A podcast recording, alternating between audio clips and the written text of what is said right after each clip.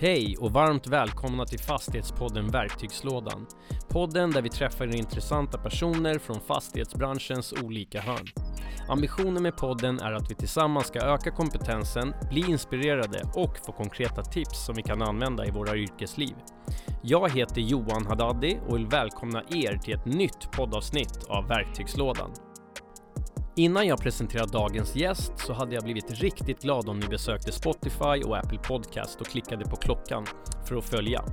Jag skulle även bli otroligt glad om ni skickade vidare ett av poddavsnitten som ni uppskattar till en vän eller kollega som är nyfiken och vill höja kompetensen precis som du och jag. Men nu till dagens gäst. Idag träffar vi Therese Nyberg från Arcus för att diskutera stadsplanering och hur man går från råmark till en färdig detaljplan. Välkommen Therese! Tack! Tack! Ja, hur känns det att vara här? Jo, men det känns bra. Jag har fått en bra intro nu till hur jag ska bete mig. Ja, okej. Okay. Ja, men vad bra att du har fått eh, lite info om mig så att du vet eh, hur vi ska gå tillväga. Men eh, det är fredag idag. Mm. Eh, solen skiner. Mm. Vad har du för planer i helgen? Oh, inga planer. Alltså motsatsen till veckorna. Att mer ta det lite som det kommer. Uh, ingen, ingen kalender träffa någon kompis, hänga med min unge man och hund. Mm. All right. Om eh, en annan person hade berättat vem du är, vad tror du de hade sagt? Um, jo, men jag tror att är ganska positiv och glad person i grunden. Uh, ändå ganska lugn men med en stark uh, drivkraft på något sätt. Eller liksom att jag vill, jag vill mycket. Uh, i, balans, I balans med det här lugna. Sen att jag gillar människor. jag gillar att vara med folk och jag tror det märks både i, i jobbet och i det privata. Mm. Okej. Okay. Mm. Och du jobbar på Arcus. Mm. Vad är Arcus för någonting? Jag har jobbat på Arcus i 11 år, så det var mitt, mitt första jobb. Det är där jag liksom har varit hela min karriär. Arcus är, när jag började det var ett arkitektkontor. Eh, men under de senaste ja, 10 åren så har jag gjort en resa till att mer bli en koncern med olika grenar inom fastighetsutveckling. Um, så grundades 1986, 86, eh, medarbetarägt. Jag tror vi är runt kanske 110 personer nu. Det är lite svårt att hålla koll eh, på eftersom vi är på olika orter och det växer. Vi är ja, Västerås, Uppsala, Borlänge, Stockholm och Linköping Det ligger våra kontor. Okay. Och sen är det affärsutvecklare, eh, ekonomer, arkitekter, landskapsarkitekter, inredningsarkitekter, ingenjörer. Massa olika kompetenser som är samlade.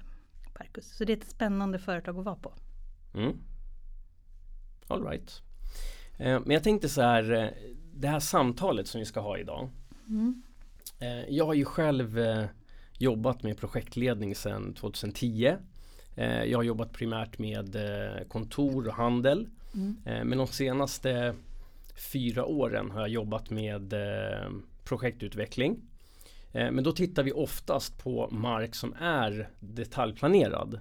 Eh, och då blev jag lite så nyfiken, så här, men jag vill ju djupdyka i eh, ja, men det som inte är detaljplanerat. Och så här, men det väckte min nyfikenhet och jag kände så här, men om vi har det här samtalet idag, hur går man från råmark, alltså bara skog som inte är detaljplanerad, till att man har en färdig detaljplan? Eh, och hur den processen ser ut. Men jag tänkte börja så här, samtalet egentligen med så här, stadsplanering. Vad är det?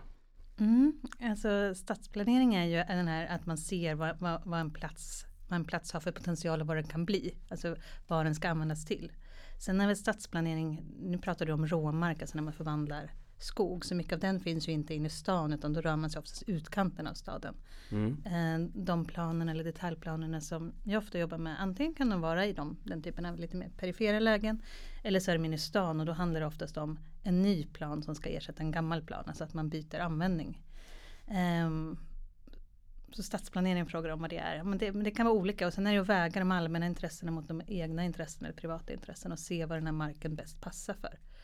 Eh, man kan ju tycka den som köper eller äger marken att det här passar med jättemycket bostäder bara. Eh, men så kommer även de allmänna intressena in, naturintressena och liksom strandskydd och grejer. Så ska man vikta samman allt det här i en demokratisk process. Eh, och det är därför kommunen har det här planmonopolet också. Så att, och jag är ju inte planarkitekt utan jag är arkitekt. Så jag jobbar ju inte med att rita plankarta. Eller, utan snarare att hjälpa till vår kund eller fastighetsägaren att ta fram ett förslag som lämpligt på platsen i dialog med kommunen och den planarkitekt som mm. jobbar där.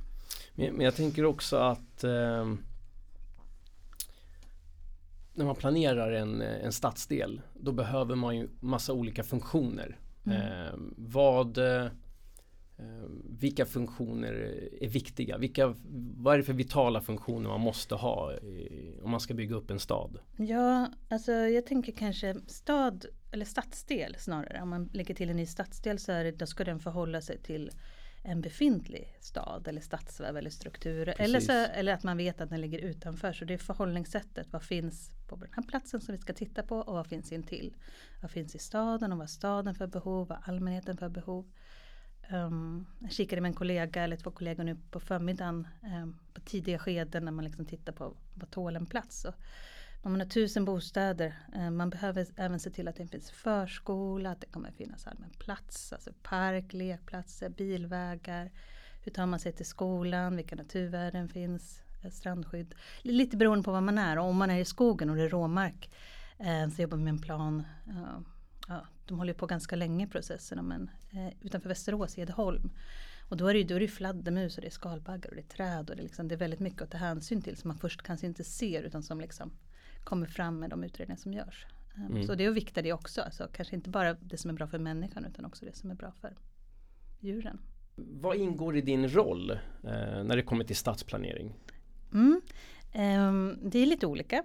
Mm. Beroende mm. på vad vi är och vilken plan det är. Ehm, men vi är oftast ett team från Arcus och sen har vi vår fastighetsägare eh, med oss. Så att man är oftast, eh, jag skulle säga ändå tre, fyra personer hos oss från Arcus och sen så en extern då som äger marken och det kan finnas andra projektledare beroende på hur stort det är. Sen är det kommunen och planarkitekten. Så det är ju liksom att få ihop de här olika typerna av team. Och min roll är eh, ofta som uppdragsledande liksom på Arcus att få få den här processen eh, att funka och att liksom rätt frågor lyfts så att man kommer framåt hela tiden. Så det är ju att leda det här, den här kreativa processen kan man säga. Så, så du leder arbetet med att samordna alla olika parter mm. och, och driva processen ja, framåt? Ja, och sen är det ju så att, att ibland så är det jag, vi har ju de här, att man kan vara medverkande, handläggande, uppdragsansvar. Det finns olika roller hos oss lite beroende på. Och ibland, det beror på hur stor den är. Ibland är det jag som ritar och ibland är det någon annan. Det beror på vad uppdraget vad uppdraget behöver och så matchar vi oftast in den rätta kompetensen hos oss. Mm. Eh, oftast är det mycket landskap i dem. Speciellt om man pratar råmark, alltså skog. Det är mycket landskapsfrågor så det är oftast landskapsarkitekter som är med också då. Eh, det är mycket liksom, det är terräng och det är hur man hanterar liksom höjder och kurvor och naturvärden och slänter och trappningar. Och, så det är mm. inte bara att få ut husen i skogen. Jag, jag tänker även på hållbarhet. Mm. Um, ni, när man jobbar så här tidigt då kan man ju verkligen påverka. Mm. Eh, hur jobbar ni med hållbarhet? Ja, alltså vi jobbar med hållbarhet tidigt och tillsammans med kunden och fastighetsägaren att identifiera vilka hållbarhetsmål man vill jobba med och försöka bryta ner dem så det inte bara blir ja, men, något, någonting som bara en vision som inte sen händer någonting. Utan vad är hållbarhet på den här platsen? Vilka förutsättningar har vi och hur, hur ska vi liksom följa upp det? Och det kan vara hållbarhet i olika nivåer. Det kan ju handla om ekologiska naturvärden, att man återinför någonting som saknas, att man gör någonting bättre. Sen kan det också vara värden för människor, hur på alltså den sociala hållbarheten. Och sen den ekonomiska hållbarheten också är viktigt för oss eh, som team. Alltså hur får vi det här genomförbart sen? Så att det, inte bara, att det inte bara blir en plan som ser bra ut på pappret och sen går det inte att bygga eller det som byggs tolka planen på ett annat sätt. Så det är också ett, ett viktigt perspektiv. Um, jag, ty- jag, jag, jag, måste nästan pausa det. det. Det är intressant att höra för att det, det där eh, tror jag många tänker på. Jag tänker på det i alla fall och det behöver inte ens vara en hel stadsdel. Det kan vara eh, ett vanligt eh, mindre projekt eller mm. Eh, medelstort projekt. Just att att man ritar saker som sen kanske inte ens går att få ihop med affären. Nej. Den tror jag är jätteviktig när man sitter eh, i tidiga skeden och sitter och planerar och ritar Alltså ritar du någonting som är jättehäftigt men inte har eh, stämt av liksom ja, men hur ser budgeten ut för det här projektet? Mm. Alltså då, då blir det ju inte av. Och då spelar det ingen roll hur bra du ritar. Så att man måste ju verkligen mm. ha med sig affärstänket. Så och det är så, intressant att du lyfter det. Ja men så jobbar vi också. Alltså vi har ju alltså nära, alltså jag har ju kollegor som är affärs, affärsutvecklare och kommer från den branschen också har varit liksom på byggsidan och byggt. Så att de här tidiga diskussionerna inne hos oss också är ju väldigt intressant att ha. Precis som vi eh, kan från arkitektursidan och landskap kan lägga in andra parametrar också. För det är ju inte bara en Excel som ska gå ihop utan Excelen är ju eh, det kommer ju även värden på att inte bara lägga på en till våning därför att. Så det är de här tidiga diskussionerna hos oss som är kund och med kommunen väldigt viktiga. Och även att få med kommunen där. För ibland kan ju det tendera att det drivs på liksom från, från andra aspekter också. Så det är viktigt de här allmänna intressena eh, med de privata intressena för att det ska kunna bli byggt sen. Mm. Och, det, och det, det är kul att jobba med de här frågorna tidigt, även om det är svårt ibland. Vad är det som är roligt då? Ja men det är just att det är komplext. Eh, att, all, att alla platser, att det är nya förutsättningar hela tiden och att man jobbar med det tillsammans tidigt. Mm. Så det är kul. Men själva planprocessen då? Mm. Eh, om vi hoppar in i det. Jag, jag, tror ju också att personer som eh, inte har jobbat med det här då kan det ju vara som med allt annat lite svårt att greppa. Det är, så här, men det är mycket uttryck, det är begrepp, det är, mm. det, det, är svårt att liksom hänga med.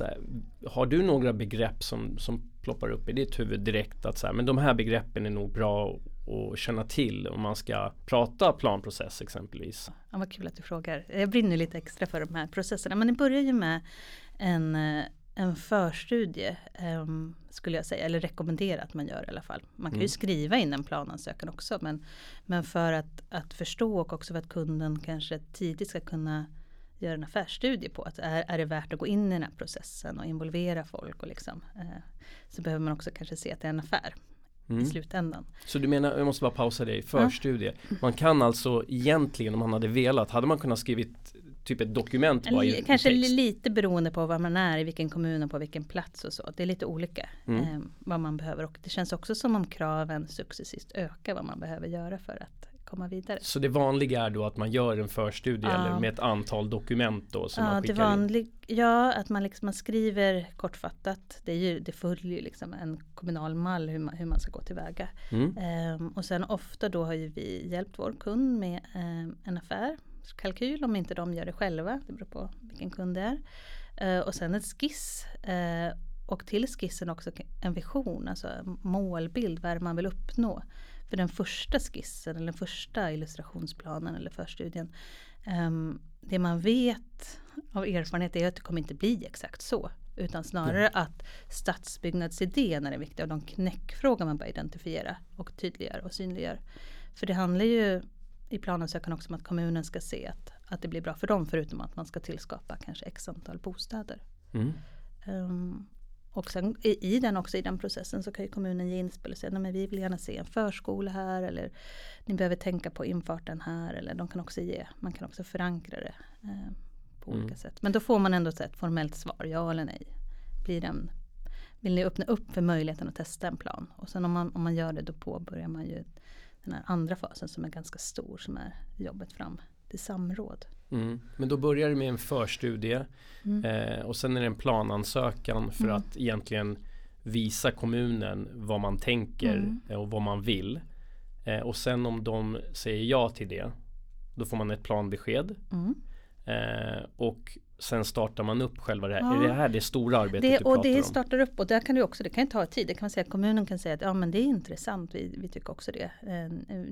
Men sen är det vilken prioritet man får. Det här är också olika olika kommuner som gör det liksom, det är svårt att generalisera men beroende på eh, hur prioriterat för dem och vilka resurser de har så till slut så kan man få en planläggare. Men det har ju, alltså senaste åren har det varit så högt tryck. Det kan ju ta år ibland från att man har positivt till, till att man har en planhandläggare och har startmöte. Alltså när man formellt påbörjar liksom ett planarbete. Och sen kan det ta olika lång tid också hur, hur den fortgår.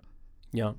Eh, men då när man har startat det här jobbet då när man har en planhandläggare mm. eh, Kan man dela upp några steg även där eller hur ser, hur ser det arbetet ut? Man sätter igång, man tar mm. fram ännu mer handlingar antar jag. Mm.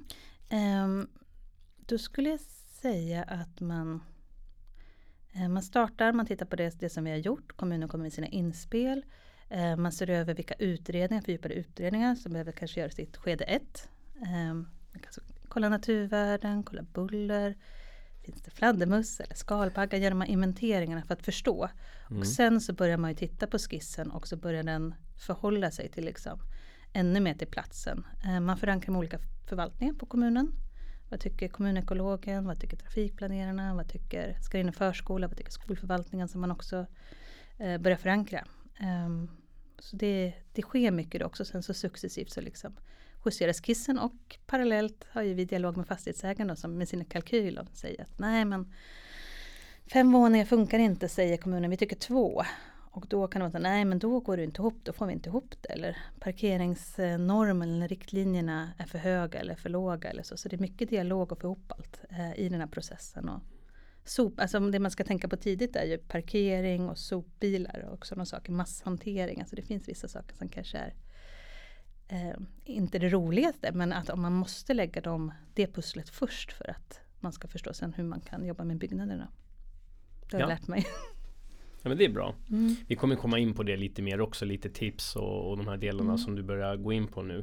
Eh, men då, då tar man ju fram de här olika utredningarna och sen antar jag att det är en process där att man skickar in de här Eh, dokumenten, ritningar, handlingar och sen så kanske man måste justera lite precis som du är inne på när de har återkopplat med deras bild och syn eh, ja. på, det man skickar in. Alltså det är ju liksom mer som att någonting hela tiden förädlas under en resa och sen som det är viktigt eh, det är ju att man har alltså de här mål, effektmålen eller målbilden eller knäckfrågorna som man tidigt identifierar. Att man hela tiden inte tappar dem så de ligger i en låda någon annanstans utan att, att man, man följer dem på vägen också. Um, mm, för oftast kan man inte tillgodose allt utan det kommer behövas göras prioriteringar. Mm. Och man behöver lyfta upp de här prioriteringarna tidigt och synliggöra dem och nå samsyn i hur man prioriterar. Mm. Och om man inte gör det, om man duckar dem eller att, att man inte vågar vikta dem mot varandra, då får man problem sen och det är ofta då de kan komma stora omtag och så också när man inte har samsyn eller eller så. så det gäller ju också att se vad är viktigast här och hur, hur, hur jobbar vi med de här värdena. Mm. Och sen så, eh, vad är nästa skede eh, i den processen? Eh, jo men vi levererar ju liksom då eh, först eh, det, till planarkitekten. Eh, sen gör ju planarkitekten gör de formella handlingarna. Och där finns det olika planer. Antingen är det den kommunala planarkitekten som gör det och sen finns det också byggherreplaner där där det finns en extern, alltså en konsult som också är planarkitekt som tillhandahåller eller gör det arbetet också. Mm. Men där kommunen eller den kommunala planarkitekten granskar och ändå godkänner och är liksom myndighetsutövning på den planen. Okej, okay, så det kan alltså vara en eh, intern person på kommunen eller så är det en konsult? Ja, ofta, oftast tycker jag att det är internt ändå. Eh, brukar vara. Men det är lite, lite, olika. Det har varit när det varit ganska pressat på kommunen så har det ibland kommit fram som ett alternativ. Mm. För att på något sätt avlasta kommunen och försöka då med tidsperspektivet få det att gå snabbare. Ja. Ehm, och efter det, när planarkitekten då har gjort det och dragit den i olika forum inne på kommunen och det är politiskt förankrat. Då ställer man ut den på samråd och då är det för allmänheten och för sakägare och så komma med synpunkter. Och sen är det utställd ja, olika antal veckor eh, beroende på eh, vilket, hur komplicerad plan det är. Mm. Och sen kommer det in synpunkter och sen möts man upp då i samma gäng, typ en, en och en halv månad senare och går igenom vilka synpunkter man ska eh, ändra och vilka man inte kommer ändra. Och sen så ska planarkitekten då skriva eh, bemötanden på de här. Att vi tillmötesgår här eller vi tillmötesgår inte här därför att en samrådsredogörelse kallas det. Mm. Och sen kommer en bearbetningsrunda till eh, och sen när det här då, när man har bearbetat de här handlingarna, då om det går bra eh, vad händer då? Är det att den bara blir antagen? Nej, då går man ju för granskning. Då ställer man ut den igen mm. eh, på samma sätt. Och de som lämnar sina synpunkter eh, i samråd, de, de, kan lämna igen och se liksom om, eh, vad de tycker om det förslaget som är justerat. Och en stor part eh, som är viktigt att få med sig det är ju Länsstyrelsen som har de, är, de har ju beroende på om det finns riksintressen eller liknande som de bevakar så har de också möjlighet att gå in liksom och styra eller häva planen sen. Så det gäller här att, läns, att Länsstyrelsen är en nyckelspelare att, eh, att ha samsyn med och tillmötesgå. Eller, mm. Mm. Och då är det då det blir att, att politiken antar? Ja men då går man på granskning eller först är det ett politiskt beslut att gå på granskning. Så går man på granskning, sen är det på samma sätt samma procedur igen. Eh, sen kommer det tillbaka, det är gransknings eh, det är mycket granskningar. Ja. Och sen är det ett granskningsutlåtande och sen är det mindre justeringar. Man kan inte ge så stora liksom, omtag mellan eh, granskning och antagande. Utan det är mindre justeringar. Och sen då gör man klart allting för ett antagande. Alltså får man politiskt beslut på det. Eh, att den ska antas och sen så eh, får man vänta. Och där, där finns det också ett mellanrum mellan antagande och laga kraft är ju för att folk kan överklaga. Och det mm. görs ju också, det pratar man ju mycket om att det liksom skickas till att man överklagar till olika instanser över som kan fördröja planerna ytterligare. Men det är ju en demokratisk process, det är ju det. Det är ju folk som ska tycka till eh, just för att. Så det här är ju den demokratiska processen och den kan ta tid ibland. Mm. Um, men som sagt, om inte det kommer in överklaganden eh, så vinner det laga kraft mm. och då har du en eh, lagakraftvunnen detaljplan. Mm, då är det ett juridiskt bindande liksom. Då, och det är ju plankartan framförallt som är liksom den stora juridiska dokumentet. Sen till den har den ju den här planbeskrivningen som förklarar de här eh, bokstäverna med mera.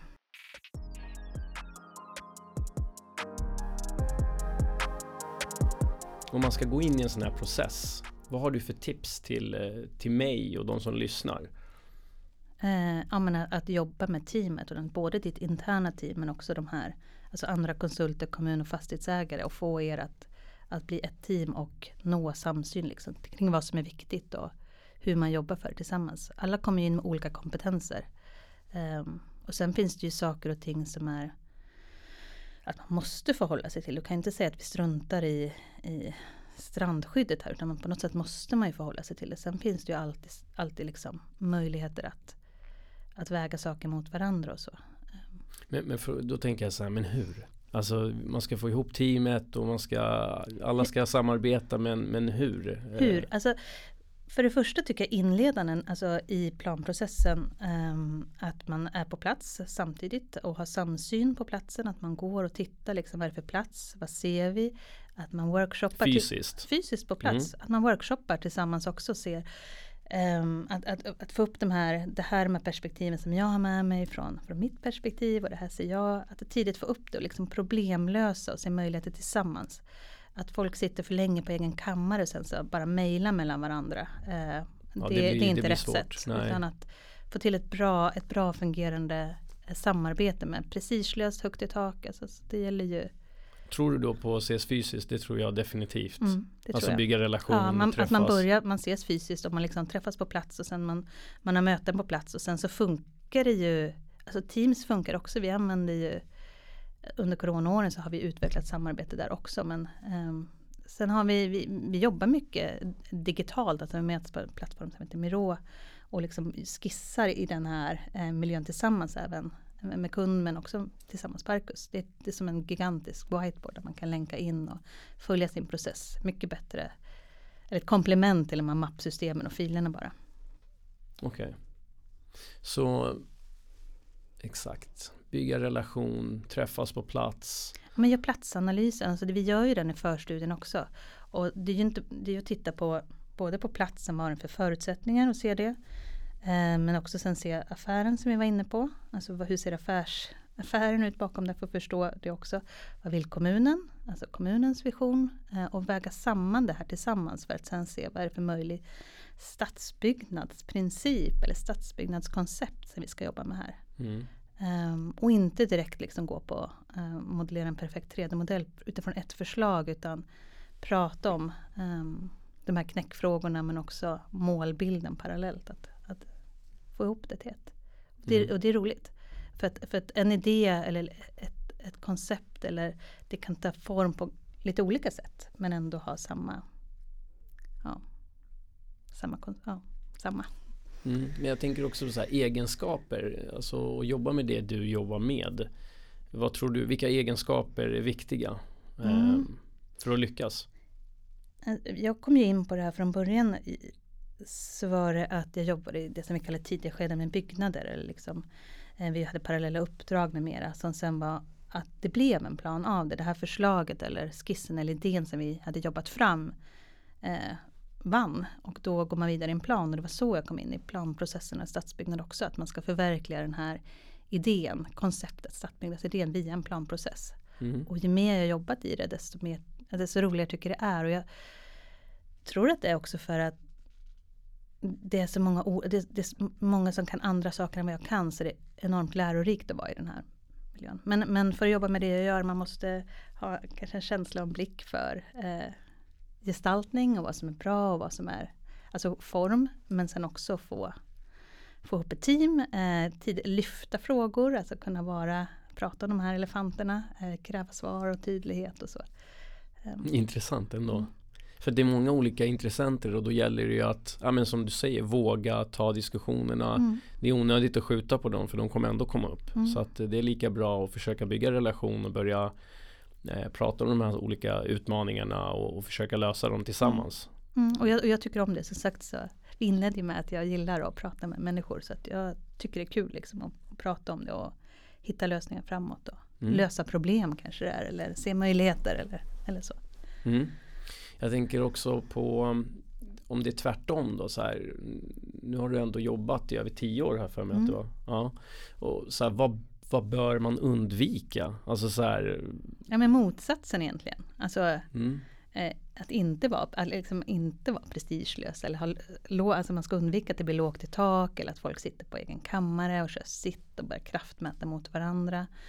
Um, att inte våga lyfta upp saker och ting utan alltså, att vara konflikträdd på något sätt. Eller så backa undan och tro att det inte kommer synas. Um, sen det betyder inte att man ska ha inleda en konflikt men att man vågar, att man vågar liksom lyfta saker och ting är viktigt.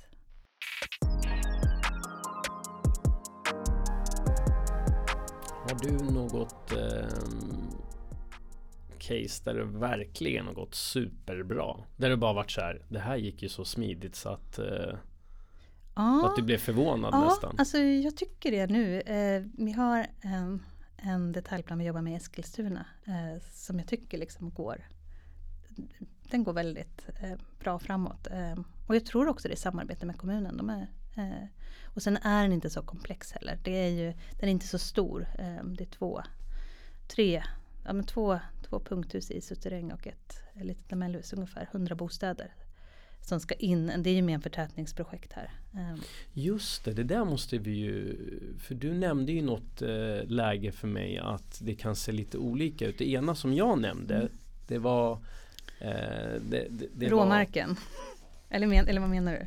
Ja, men, eh, en av de eh, delarna som jag nämnde som jag intresserade mig var just råmark till detaljplan mm. och den processen. Men det, det, kan ju, man kan ju jobba med detaljplaner i befintliga stadsmiljöer. Ja, alltså framförallt så är det, det det vi har gjort och gör. Alltså jag och mina kollegor är ju mest i befintliga miljöer. Sen så har vi jobbat med, um, som jag sa, ute i Gäddeholm um, åt Västerås stad som fastighetsägare och vi jobbade åt kommunen Um, tillsammans med ett annat kontor som heter AL, Studio från Göteborg, med att ta fram uh, ett förslag till um, då, var vi ju, då var vi i skogen. Uh, och det är ju så också att om man ska förvandla råmark Åkermarken är ju skyddad till stor del. Man får inte exploatera som man gjorde kanske förr i tiden. Då, då la man det liksom. Där det är platt och det är bra och det liksom, då la man det på åker. Eh, nu är man ju i skogen och det är helt andra förutsättningar ofta med terräng. Det är ju inte alltid en platt skog man har. Eh, och, och sen kan man inte in i vilken skog som helst heller. Det beror på vilka naturvärden. Varför får man inte jobba bara så att eh, de som lyssnar också. Mm. Så här, var, varför får man inte bygga på åkermark då? Nej men det är ju Eller undvika då? Ja, nu ska vi jag, jag, eh, Frågan är om det styrs utav om det är ett riksintresse eller om det är men, men det är ju för matproduktionen helt enkelt. Precis som man inte får bygga nära eh, vatten om man inte får undantag. Och om man bygger på åkermark eller så, då måste det också finnas tror jag, utmärkt, nu är jag inne lite på planarkitekternas, eh, men, men eh, utmärkt i översiktsplanen att den här marken är utpekad som lämplig att bebygga för bostadsbyggelse eller vad man nu ska ha. Eh, därför att, och få det förankrat också den vägen. Annars är det ju att man vill skydda den marken för den är värdefull för mm. oss. oss. Mm. Det är ett allmänt intresse säkert. Så då tänker jag så här, då undviker man åkermark. Eh, då kanske vi pratar, eller kanske, då pratar vi skogsmark. Mm. Eh, som är då Kanske det, det finns lättare. ju exakt, alltså äh, åkermarken är, man har ju oftast odlat inte där det var kulligt utan där det är flackt. Mm. Och sen är det skog där det är mer kuperat. Så mm. det är ju svårare terräng att ta sig an. Mm, precis. Men sen så var det den, den, delen som jag ville att vi skulle beröra. Det var ju att eh, man kan ju göra om en detaljplan mm. exempelvis. Och det, det, finns ju andra delar. Det är ju inte bara från eh, råmark eh, till en färdig detaljplan utan eh, man kan ju ha en befintlig stadsmiljö som mm. man vill ändra detaljplanen i. Mm. Eh, har du någonting du vill tillägga där eller är det no någonting som skiljer sig? Men ofta, alltså det finns i den typen av antingen som så kan det vara att, att man byter att det varit verksamhetsmark i gamla, du vet, alltså gamla industriområden som sen blir helt plötsligt ligger centralt och liksom är väldigt attraktiva. Och då handlar det om att byta, byta funktion. Um, sen kan den marken vara väldigt förorenad och andra saker måste Jag tänker på Hammarby sjöstad där jag bor. Ja, det, det skulle kunna vara eh, till exempel. Och den, så det är också ett historiskt perspektiv att man byter användningsområde. Sen är det också att man vill få ut mer, att man tycker bebyggelsen är för låg och man vill liksom bygga ovanpå, att man vill förtäta uppåt. Det är också en del i stadsväven, liksom in i städerna, alltså hur man nyttjar den här platsen bättre. För det finns en infrastruktur och liksom en, en stad kopplat till platsen. Så vill man liksom få in mer bostäder eller verksamhet eller kontor på platsen. Och då behöver man också en ny detaljplan. Mm. Eh, oftast. Ibland kanske det funkar med en mindre planändring men oftast blir det en ny detaljplan. Eh, och då kommer ju då är det helt andra krav som gäller. Vi har ju ganska hög, alltså hur hanterar man bilen, hur hanterar man dagvatten, bullersituation, solljus. Alltså det är ganska mycket krav, luftkvalitet att förhålla sig till då och visa att det går, det går att liksom uppfylla kraven. Så stor, stor del av det vi jobbar med är ju kanske snarare i en befintlig eller i en stad. Sen kommer det ju mer och mer beroende på vad folk vill eller hur man har råd att bo. Eh, många flyttar ut från de större städerna till lite mer. Att man kanske drömmer om en villa eller bo närmare naturen. Och då är det ju de här eh, skogarna som eh, man tittar på. Och en park, en park som ligger inuti en stad. Som, den, den rör man ju inte oftast. Den kan ju vara ganska, alltså man behöver ju de här platserna i staden. Man kan ju inte bygga i den enda parken som finns. För då finns det ju ingen park kvar. Mm. Så därför rör man sig lite utanför. Ja men bra. Då har vi ändå berört också just att vi inte glömmer bort den stora delen bara för att jag nämnde eh, råmark till detaljplan. Ja. Eh, så där är ju, det är ju väldigt mycket detaljplaner som man arbetar om egentligen. Mm. Eh.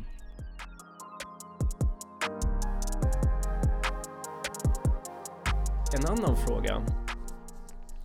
Under förra poddavsnittet så pratade jag med Kristoffer om PropTech. Eh, och då kom jag på en tanke här nu. Eh, för jag var på ett event också nu under veckan där de pratade om AI. Eh, och det här är ju ett ämne som eh, är väldigt populärt och det, det är inte så jättemånga, tror jag, som faktiskt jobbar med det här. Utan eh, det finns jätte, eller jätte, det finns många goda exempel men den stora breda massan tror inte jag personligen är så här jättemycket i framkant. Men har du någonting du har hört om hur ditt arbete skulle kunna påverkas eh, framöver under kommande år? Jag hörde bara eh, ett exempel om att de eh, på det här eventet nämnde att så här, men det finns programvara där du kan få så snabba skisser för stadsmiljöer mm. eh, väldigt snabbt och flera olika alternativ. Mm. Har, jag tänkte bara ah, så här, nej, men det, det använder ju till viss del. Eh, Ni gör det? Ja. Ja, vad eh, häftigt. Ja, okay. men man, man, får ut, det, det som är viktigt är ju att, att i vår yrkesroll att det är vi som hjälper till att utvärdera de här förslagen eller styr parametrarna in. Mm. Sen är det jag personligen tycker, tycker att det är ganska spännande. Eh, vad, vad, alltså att, att, att det är ganska snabbt att få ut de här alternativen och så lägger man istället för att, att rita upp allting. Förr ritade man för hand, det tog ju ganska lång tid. Sen kom 3D-modelleringen och nu är det ju nästa steg. Eh, så det gäller ju bara att, att, man, att man är med på vad man matar in och sen utvärderar vad som är bra och dåligt. För igen är det den här viktningen. Eh, allting kan inte lösas. Är det, är det, är det, vad är rimlig exploateringsnivå? Hur mycket park ska vi ha? Alltså, försöka vikta de här värdena mot varandra. Det är viktigt. Och jag såg, jag såg också det um, att man kan också göra ganska enkla om vi gör en, en, en snabb skiss. Att direkt stoppa in de här bildmotorerna som genererar massa olika förslag är ju också, det är ju häftigt. Så jag hoppas ja, men någonstans om man har ett tioårsperspektiv att, att det blir mer, in, inte att man behöver sitta och dra alla streck själv utan snarare se över vilka värden. Sen gäller det att det går. Det får inte gå för fort heller eller komma um, så det finns ju möjligheter. Jag men, tror inte man bara ska känna att det är liksom, nu, tar, nu, nu försvinner vårt jobb men utan vi kommer ju jobba på ett annat sätt.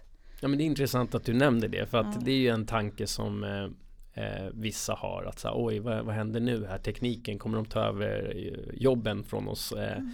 men det som du säger alltså eh, det, det, är en del av framtiden och jag tror att man måste se eh, tekniken också som ett hjälpmedel att mm.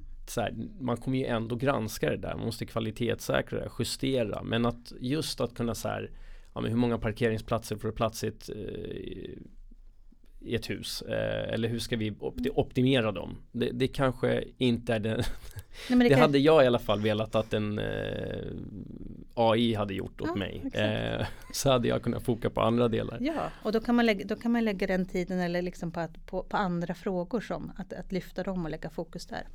Mm. Men vad roligt att ni redan är på bollen och att du är så positiv Um, ja, sen är ju inte det, men, men det hjälper ju oftast liksom i tidiga kalkyler, när vi pratar om de här förstudierna, att förstå alltså, möjligheten och sen kunna liksom leverera. Så vi jobbar ju med, men sen så det blir ju mer och mer avancerat och bakas in i programvaror. Det som var eh, någonting unikt för något år sedan är ju liksom bli standard sen, så det går ju fort. Och sen om man förflyttar sig bort från stadsplanering och in på hus är det ju också väldigt mycket med liksom hur man hur man jobbar med de här olika analyserna och liksom mäter koldioxid och viktar olika förslag mot varandra tidigt så behöver man ju eh, det är ju det är bra om det räknas ut. Så det mm. kommer nog mer och mer.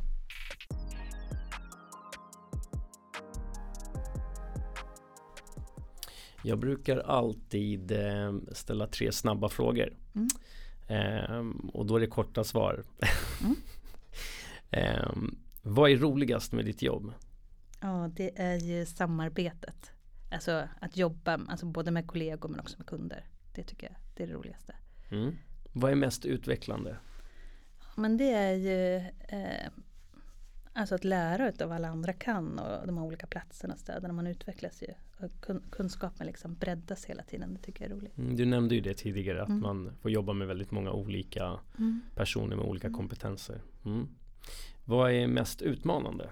Mm, det är ju att eh, där samsyn. Alltså eh, enas och ja. återkommer men, men det är ju det. Är ju det. det är mm. utmanande. Om det inte funkar så är ju det en utmaning. Att liksom, mm. någonstans. Sen är det ju alltså det är ju roligast att jobba med högt förtroende. Liksom. Eh, alltså, att man har tillit och förtroende i det man gör. Det är ju alltid utmanande ifall eh, någon inte känner förtroende och tillit i det vi gör eller eh, tillsammans. Så mm. Det är också en sån om, om, trivselfaktor är ju det att kunna jobba med. Tack för det. Du nämner förtroende. Mm. Hur får man förtroende? Ja, det får man ju genom att visa att man förtjänar förtroende.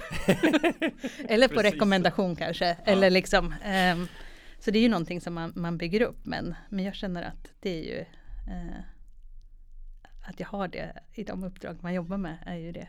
Det är ju, det är ju jätteviktigt. Mm. Jobbar ni, eh, jag tänker så här förtroende. Det är precis som du säger, man, ska ju, ja, men man måste ju visa att, att man är kompetent, att man gör det man har lovat och att man håller det man har sagt. Um, hur jobbar ni på Arcus? Uh, med lång, jobbar ni, har ni liksom korta uppdrag eller har ni långsiktiga kunder? Alltså, som, ni, som återkommer. Mm. Jag tänkte bara balansen däremellan. Är det mycket korta uppdrag eller är det bara långa in, samarbeten? Inom stadsbyggnad eller? Inom, ja, jag tänker ah, att vi håll, förhåller oss eh, till det. det. Ja, inom det jag jobbar med. Eh, men det är både och. Men förstudien är relativt korta. Alltså det är ju ja, men, några månader eller beroende på hur stort uppdraget är.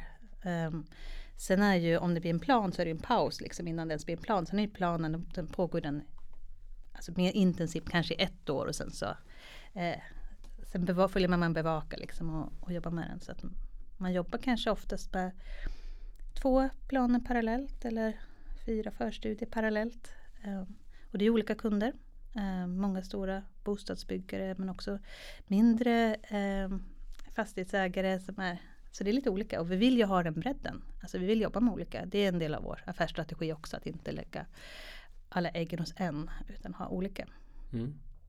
Um, och förtroende tycker jag att det, det, får man ju. I tidiga skeden tror jag inte att att det alltid är lika hårt heller att man blir bevakad liksom och någon granskar timdagboken utan det är här man bygger förtroende genom att vi ger rätt råd och att vi gör, vi gör så mycket som det krävs. Och det kan också vara olika. Ibland har ju vi den som har erfarenheten av att ha de här planprocesserna nu som eh, medan någon är det här är första gången den ska göra en plan eller det kan vara nytt för en del att vara i det här och då är ju vår erfarenhet som vi delar med oss också viktig till, till vår kund.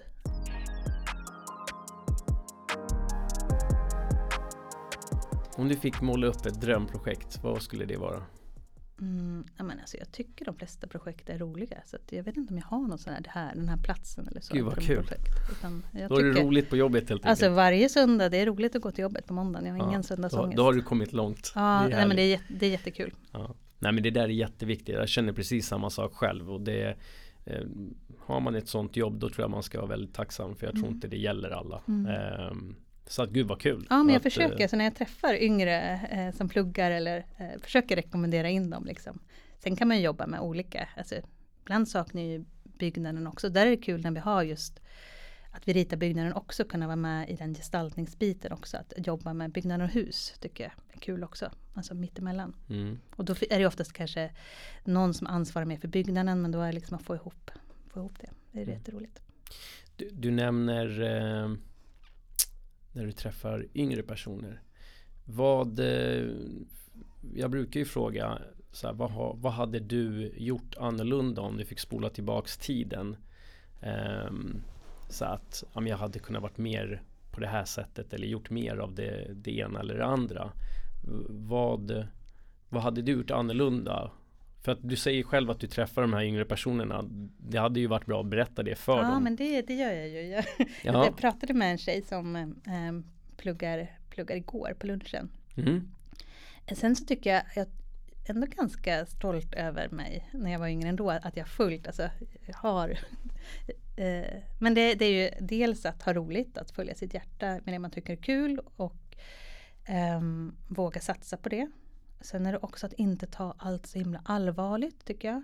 Eh, att inte tänka, om man pluggar på arkitektskolan så kan det lätt bli tungt också att, att, att man sitter och det är för mycket och någon kritiker tycker så, någon tycker så. Så tänker jag att försöka säga att ta det inte så allvarligt, ha kul. Du kommer få jobb ändå, alla projekt liksom. Eh, alla projekt behöver inte bli perfekta. Eh, ha kul, liksom, slappna av lite, ha lust i det. Så du inte dödar lusten med stress. Alltså stress tycker jag mot kreativitet är ju den största risken att utsättas. Och vi är ju ett stressfyllt yrke så det är ju hitta sätt att att jobba lustdrivet snarare än stressdrivet. Mm. Um, bygg nätverk. Jag tror nätverken, alltså de kontakterna, det man bygger är både när man är ung men sen också fortsätta hela vägen. Uh, var prestigelös fråga. Uh, dela med dig, var bjussig med den kunskap du har. Um, det är teamjobb. Det är ingen det är inte så någon sitter vid ritbordet och ritar själv och sen ska presentera den här svåra idén utan det är ju ett, ett teamwork. Um, så jobba för det. Uh, Ja, jag, alltså, jag vet inte. Om man, om man tycker något är kul så blir man oftast bra på det. Så bara våga följa sin väg. Och inte att man ska kunna allt utan det är okej att nischa sig sen också. Sen måste man väl ha lite sån här grit eller man kan ju inte bara att allt ska vara roligt. Ibland måste man ju göra också. Man kan inte säga, att jag har ingen lust, alltså vad tråkigt, jag skiter i den här deadlinen. Man måste ju på något sätt. För det är den balansen också. Eh, till de som lyssnar, om de skulle vilja fortsätta sin eh, nyfikenhet och öka kompetensen kring det här ämnet. Har du något tips och råd kring eh, vad de bör göra eller någon ljudbok eller någon artikel? Eller? Alltså den, den är basal bara om man är intresserad av själva planprocessen. Eh, så finns det ju på Boverket massa liksom, fakta om planprocessen. Eh, men det som jag också sysslar med, alltså det kanske också närmare vad en planarkitekt gör. Vi gör ju också de här eh, skisserna och idéerna eh, som ligger till grund som sen går in i den här processen. Nej men det beror ju på ålder. Alltså, eh, antingen prata med någon eller liksom, kom in i något projekt på något sätt. Eller köp, köp en mitt mark och ring till mig så lär du dig. Det, det är det bästa sättet. Ja. eh, och om man är student så alltså, praktisera och liksom se. Eh, fråga mycket och liksom. Ja. Det finns ju jättemycket planer och planhandlingar och spännande saker som är gjorda också. Så alltså det finns ju mycket bara att googla och liksom. Om man bor i en stadsdel och man tycker att det här är en spännande stadsdel. Ja men läs planbeskrivningen och plankartan och alla de utredningar och dokument som är framtagna. Mm. Eh, så får man, då kommer man en bit på vägen och sen det finns ju jättemycket forum. Det pratas ju mycket om stadsbyggnad och hur man liksom ska klimatanpassa och hur man ska jobba med hållbarhet i mm. stadsdelar. Mm. Ja men exakt. Boverket mm. eh, och sen faktiskt prata med någon som kan det. Det är ju väldigt eh, Och sen finns det ju kurser att gå liksom, och liknande. Ja. Liksom, massa. Mm. Det var min eh, sista fråga. Mm. Eh, så jag vill bara säga stort tack för att du tog dig tiden och ville komma hit och prata med mig. Mm. Så tack! Tack, tack själv! Till er som har lyssnat så vill jag bara säga tack. Jag hoppas att ni känner att podden skapar värde och får er att reflektera. Glöm inte att klicka på klockan och följ via Spotify och Apple Podcast. Vi hörs igen om en månad.